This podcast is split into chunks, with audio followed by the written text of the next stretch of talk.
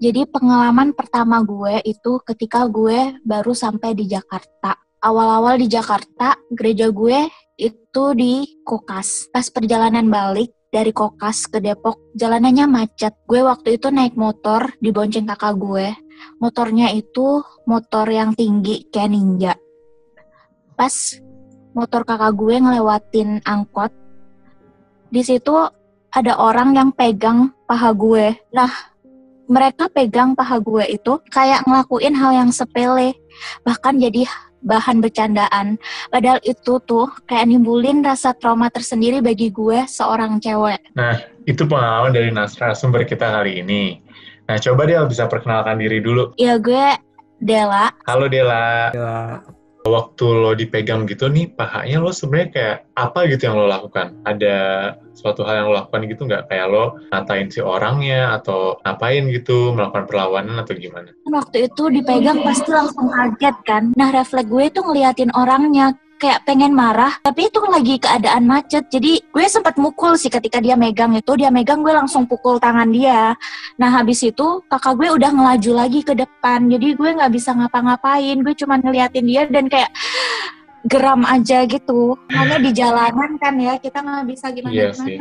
Iya sih, soalnya kan kayak motor kakak lu juga jalan kan, dan mungkin kakak lu juga fokusnya ke jalanan kan waktu itu. Kakak lu kayak sadar gitu nggak sih? Kakak gue nggak nggak nyadar sih gue cerita waktu setelah sampai gitu karena hmm. langsung bad mood kan jadi mungkin kelihatan yes, iya terus kakak gue tanya kenapa gitu terus gue ceritain. Pun kakak gue sih kayak ya wajar shock gitu kan. Sebelumnya kalau di desa mah nggak ada orang-orang kayak gitu yang berani sampai nyentuh terus ya ditenangin gitu. Ya wajar gitu soalnya orang macem-macem apalagi di kota. Ini pertama kali gue nemuinnya ya di Jakarta kalau kalau di desa mungkin orang kayak ngeliat aja gitu nggak nggak sampai nyentuh kalau nyentuh ya pasti dikeroyok orang-orang desa juga kan itu nggak sopan ya gue sangat shock sih ketika ya gitu di Jakarta dan mungkin ini bukan orang yang pertama kali yeah. digituin mungkin banyak cewek juga di Jakarta yang yeah.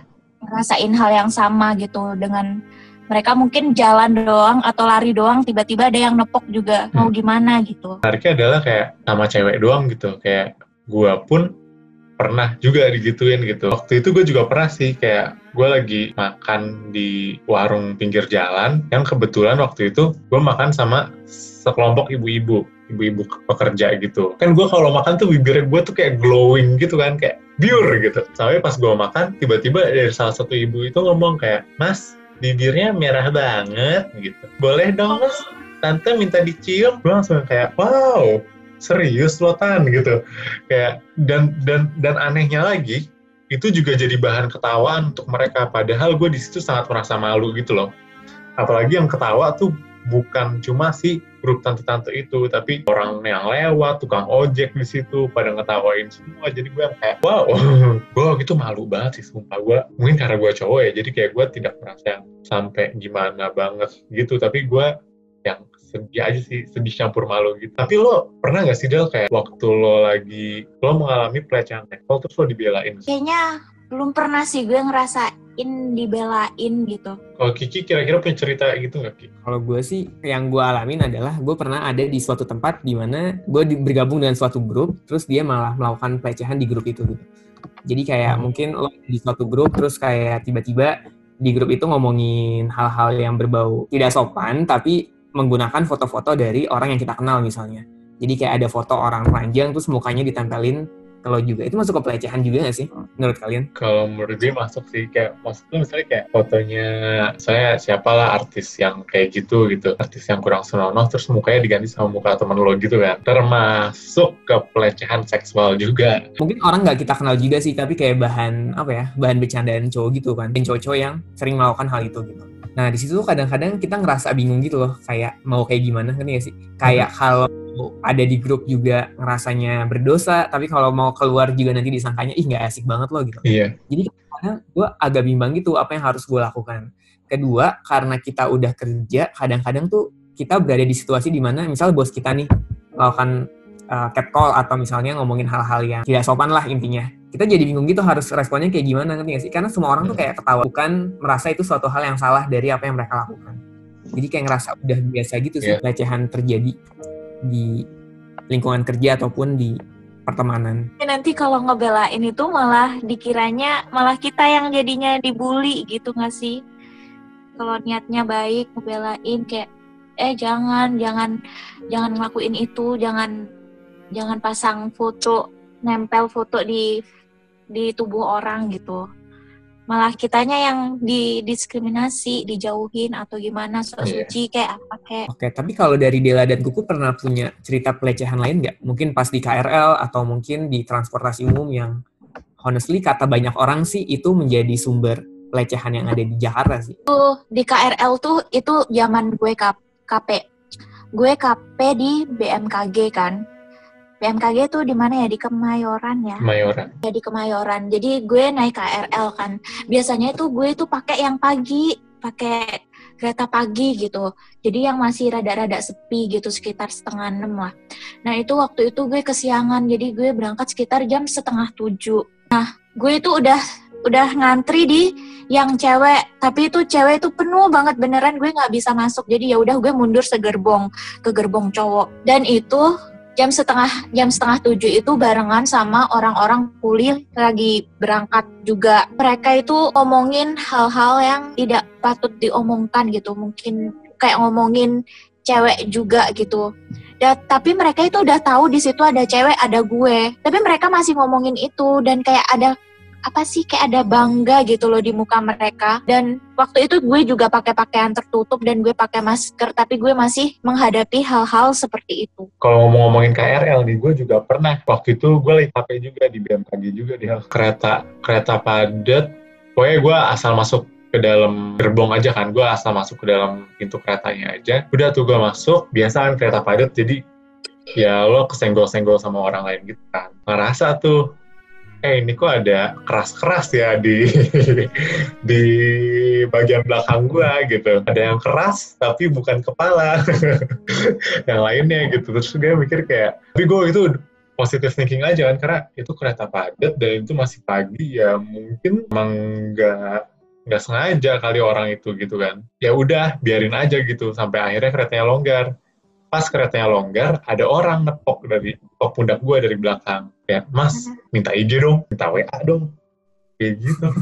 Terus gue di situ gue gue juga nggak bisa apa-apa jir gue gue diem gue diem doang terus gue bilang kayak nggak punya IG nggak punya WA perasaan lu gimana? Gue aja gue yang nggak nggak kesentuh sih. Gue cuman kayak ngelihat mereka cerita itu sambil dipojokin kayak gitu, gue aja kayak ngerasa apa sih kayak udah takut, udah sedih, terus kayak polusi suara gitu. Kayak aduh apa sih gue hari ini gitu, kenapa gue harus ngelihat hal ini gitu. Oh, gue jujur gue bener-bener gak ngerasa apa-apa sih kayak ya udah gitu kayak ya udah gitu. Bener-bener gue gue ya gue merasa sebel marah iya tapi itu nggak berlangsung lama. Tapi apa ya semenjak itu efeknya ke gue adalah apa? Kayak gue jadinya kayak kuh misalnya kakak kakak gue atau ibu gue ngeliat gue keluar rumah kuh pakai masker. Sebelum corona ya kuh pakai masker pakai jaket gitu. Kalau gue perhatiin dari semua cerita itu kelihatannya pelaku pelaku sexual harassment tuh merasa itu suatu hal yang udah biasa gitu udah udah mendarah daging mungkin mungkin itu suatu hal yang sepele gitu. Punya alasan guys kayak kenapa sih mereka kok bisa sampai kayak gitu? Kalau menurut gua karena emang masih banyak orang yang jarang speak up. Kalau misalnya kena pelecehan mereka kayak diem aja atau di keep sendiri aja. Jadi kayak nggak ada efek jerahnya buat orang-orang di sekitar juga pertama. Kedua menurut gue yang tadi udah jadi hal yang biasa karena orang itu nganggapnya ya udah emang kenapa kalau ngelakuin hal itu? gitu. Dan gak ada sumber hukuman yang terlalu signifikan untuk menghentikan uh, pelecehan itu. Jadi kayak nggak ada hukuman lah dari orang sekitar intinya, kalau menurut gue. Aku setuju sih, kayaknya emang kalau terjadi hal seperti itu ya kita harus memperingatkan gitu ya. Ya kayak sama kayak anak kecil aja kalau ngelakuin kesalahan kan diingetin orang tuanya gitu. Jadi terus mereka belajar gitu. Oh ya ini nggak boleh, ini boleh kayak gitu. Jadi mungkin emang kitanya harus ya ngomong kalau itu salah jangan. Tapi misalnya uh, kasusnya kayak yang tadi di kantor. Itu bos kan, derajatnya ada di atas kita ya nggak sih? Jadi kalau kita macem-macem, ya kita juga bakal kena efeknya menurut gua pertama. Tapi menurut gua ini harus ditegakin juga sih, mau itu bos lo atau maupun itu temen lo. Kalau sama teman mungkin masih bisa lah kita kayak ngomong atau gimana, karena pahit-pahitnya kalau kita ngomong sama teman mungkin kita nggak ditemenin. Cuman kalau bos kan mungkin itu bergantung, berefek sama kerjaan kita kan. Kalau saran gue sih ngomong sama orang yang berperan sederajat sama levelnya sama bosnya itu juga gitu loh. Kalau memang kita nggak bisa mengubah lingkungan yang ada di kantor itu atau misalnya kita udah ngomong tapi mereka tetap melakukan hal itu, gue saranin sih mendingan cari lingkungan pekerjaan yang baru sih. Karena kayak jadi toxic juga kalau misalnya temenan sama mereka yang ngebuat kita jadi ngerasa melakukan hal itu atau jadi kepikiran itu sih kalau gue. Kan banyak tuh ya Ki, Del. Ya.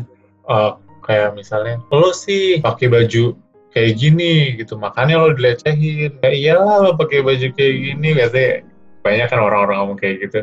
Makanya pakai baju yang lebih tertutup, makanya pakai masker ke mana-mana kalau lo keluar. Itu salahnya korban atau salahnya pelaku? Menurut gue sih salah pelaku ya gue aja yang di KRL gue udah pakai masker dan pakaian gue tertutup gitu. Tapi kayak masih aja kena apes gitu. Dan waktu yang di angkot itu pun itu gue juga pakai jeans loh panjang. Tapi kayak masih aja gitu. Jadi menurut gue salah si pelakunya. Pelakunya emang jahil aja gitu nggak bisa menahan hasratnya gitu. Kalau menurut gue, gue sama sih salah ke pelaku juga mau bagaimanapun pakaiannya dalam melakukan pelecehan kan sebenarnya kita buat decision making kan. Jadi kayak misalnya ada orang A sama B nih dikasih uh, cewek yang pakaiannya terbuka. Kan ada tuh misalnya ada orang-orang yang bisa menahan, ada orang-orang yang nggak bisa menahan. Jadi ya menurut gue kenapa kita nggak bisa menahan, padahal ada orang lain yang bisa menahan gitu. Dan itu ada efek dan hasratnya nggak bisa tertahankan sih, makanya dia ngelakuin pelecehan itu. Jadi gue tetap bela korbannya sih dibandingkan pelakunya. Misalnya gini, kan mereka pakai dia pakai baju minim kan. Apakah dia mau jadi center of attention atau emang dia pakai buat diri dia sendiri gitu. Karena kalau gue sendiri pakai baju bagus itu biar gue dilihatin orang gitu. Soalnya gue kalau di rumah pakai kutang. Maksud lo ini kan, dia pakai baju terbuka itu tujuannya apa gitu maksudnya? Mm-hmm. Gue tuh dulu pernah pernah, pernah ngeliat, jadi ada ada cewek kayak feminis gitu dia jalan di New York City gitu ada cowok-cowok nih ngeliatin dia nggak ngomong apa-apa terus ceweknya datang kasih cowok itu uh, cewek bilang gini ngapain dong ngeliatin gue gitu gue gue merasa gue merasa terganggu lo ngeliatin kayak gitu gitu terus si cowoknya bilang kenapa lo pakai baju kayak gitu gitu bukannya lo pakai baju itu karena lo pengen dilihatin gitu. cewek ini di situ mulai berpikir oh ini menarik iya ya saya kan pakai baju ini juga karena pengen dilihatin gitu misalnya. Sebenarnya kita nggak bisa kontrol orang nggak sih pengen pakai baju apa? Ya udah, kalau gue sih ngeliat dari dua sisi pandang aja, dari sisi guanya dan dari sisi orang yang menggunakan bajunya itu gitu. Kalau gue sebisa mungkin ya nggak bakal pakai baju yang uh, mungkin bisa menghasut orang lain karena takutnya itu malah ber, berdampak dari lo dapet pelecehan kan. Tapi dari sisi gue sendiri, kalau ada orang yang pakai baju itu ya sebisa mungkin gue mengalihkan pandangan atau gimana caranya gue nggak bisa gue sampai nggak melakukan pelecehan gitu loh. Jadi gue lihat dari dua sisi aja sih kok kalau misalnya ada yang kayak gitu gitu. Kalau gue pakai baju itu itu buat gue. Tapi kalau ada orang yang ngeliatin kalau menurut gue udah nggak nyaman gue liatin balik mereka bakal nunduk gitu ya gitu jadi kalau pakai baju terbuka terus kayak emang ada yang ngeliatin dan udah kayak nggak nyaman terus kayak udah menakutkan tinggal ini aja diliatin balik terus kalau emang dia niatnya buruk tinggal pindah ke tempat yang lain. Tapi jadi menarik gak sih? Gue tuh selalu mempertanyakan gitu loh, apakah kita semua adalah, kita pernah menjadi pelaku pelecehan seksual? Gue bingung deh, nonton bokep tuh termasuk pelecehan seksual gak menurut kalian? Dijadiin film gitu ya, dijadiin tontonan gitu.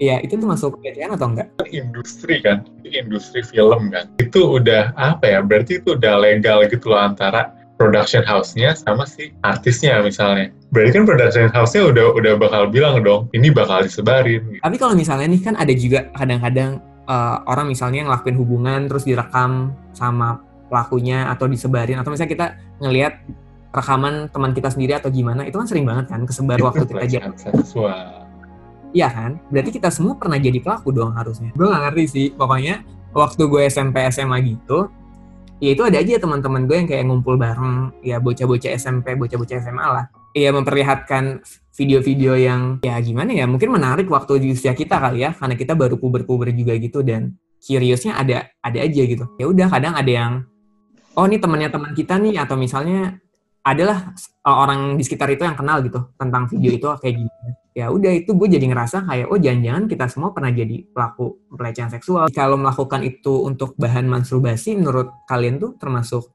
pelecehan seksual atau enggak? Kalau orangnya nggak apa-apa ya nggak apa-apa berarti. Nah itu sih sebenarnya yang masih sering gue pertanyakan sampai saat ini gitu.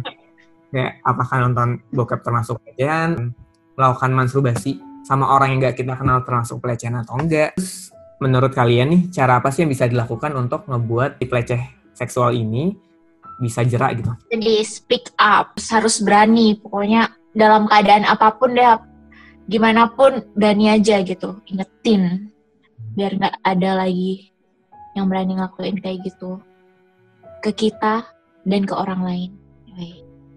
Tapi kadang-kadang cewek takut gitu gak sih Del? Kayak untuk teriak aja juga susah gitu kadang-kadang. Ya apalagi dalam keadaan shock kayak gitu pasti susah sih. Ya gitu harus berani. Terus kalau lagi jalan sana sama temen ya mungkin kita bisa ajak temennya gitu buat ngebelain kita juga. Terus ngasih jerak orangnya si pelaku. Kalau emang lo kena pelecehan seksual pertama, kalau lo sebagai korban dan lo udah ngerasa gak nyaman, lo naik kereta nih, lo langsung turun aja di stasiun terdekat lo saat itu juga. Masih lima stasiun lagi nih, ya udah turun aja di stasiun terdekat lo uh, seenggaknya itu bisa ngebuat lo aman itu pertama.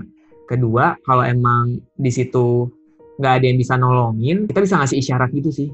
Kayak kumpulan orang terus kayak nanti kan misalnya dia ngikutin kita. Ya udah kita bilang kayak eh dia ngelakuin hal ini hal ini hal ini. Jadi kayak kerja sama sama orang itu itu juga bisa sebenarnya. Ketiga kita sebagai orang yang bukan dilecehkan kalau kita ngelihat nih ya di tempat umum gitu ya kita bisa ngomong atau speak up atau kalau emang kita takut kita bisa samperin dia terus kayak tadi kenapa kayak tanya aja gitu loh seenggaknya orang yang ngalamin itu bisa cerita sama kita gitu apa yang dialami. Eh, gue jadi ingat kalau di drama Korea itu pernah ada kan pelecehan seksual di bus atau di kereta juga gitu.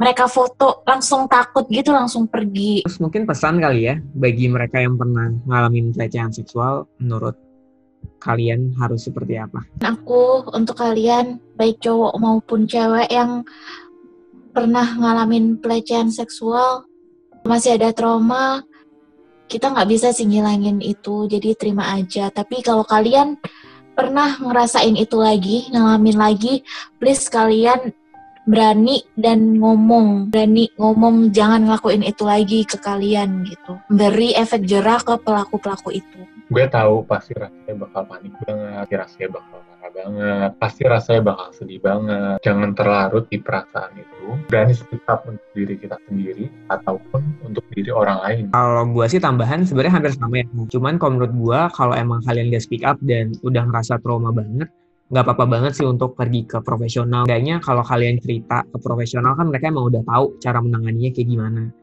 dan akan lebih lega juga nantinya kalau emang kalian ngerasa ke profesional itu cukup mahal, ya kalian bisa cerita ke orang terdekat sih, kayak ke keluarga, ke temen. Seenggaknya kalian cerita dan melepaskan emosi itu. Karena kalau ditumpuk terus, malah nanti efeknya nggak baik. Ini pelajaran kayak gini tuh penting banget juga nggak sih buat anak-anak gitu. Selama gue sekolah nih, gue tuh belum ada gitu loh pelajaran. Kan kalau di luar negeri ada sex education ya, emang nggak pelajari tentang kayak bahaya pergaulan bebas atau mungkin belajar seksual harassment. Kalau di Indonesia itu nggak ada ki. Itu menurut gue adalah hal yang sangat tabu ya. Gue ngerti sih kenapa kita belum diajarin hal itu gitu. Bahkan dulu gue baru tahu itu penting waktu gue ikut kegiatan relawan-relawan gitu kok jadi kayak kita bikin uh, sex education tapi dalam bentuk lagu apa yang boleh disentuh apa yang nggak boleh disentuh menggunakan lagu gitu. Karena kadang-kadang anak nggak ngerti kan yang boleh disentuh mana, yang nggak boleh disentuh mana. Kalau itu dimanfaatkan oleh orang lain dan kita nggak tahu, itu juga bisa bahaya sih buat kondisi psikologis anaknya nantinya. Sih itu Ki, bisa dinyanyiin nggak bisa ya?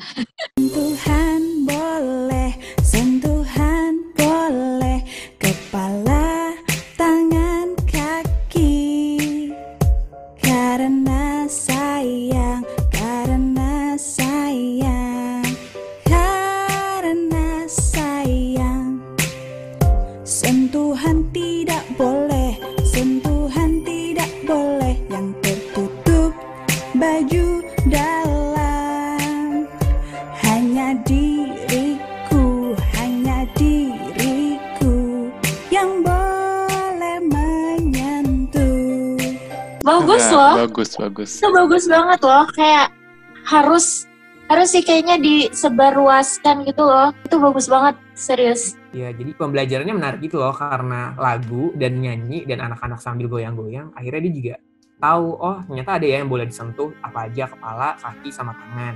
Kalau yang nggak boleh disentuh ternyata yang kita pakai baju ini nih gitu, bagian baju yang ditutup baju dalam tuh nggak boleh disentuh. Kalian punya pesan nggak yang pengen kalian kasih nih ke para pelaku kejahatan seksual? Please, jangan lakuin itu lagi. Kalian nggak tahu gimana perasaan si korban, trauma apa atau perasaan apa yang kalian tanamkan ke dia. Dan perasaan itu hilangnya itu lama dan nggak ada obat. Jadi please, misal kalau kalian juga ngerasain hal itu, pasti kalian nggak mau kan? Please jangan lakuin itu lagi. Kalau gue sih ingat keluarga kalian aja sih. Jadi kalau emang kalian ngelakuin hal itu ya ingat aja keluarga kalian kalau dilakukan hal itu sama orang lain rasanya gimana. Gak enak banget gak sih? Atau bahkan banyak juga loh pelecehan seksual yang dapat pelecehan sampai bunuh diri karena ngerasa dirinya kotor. Mungkin ada lagi yang pengen ditambahin dari Dela atau Kukuh dalam podcast kali ini. Gue makasih banget sih.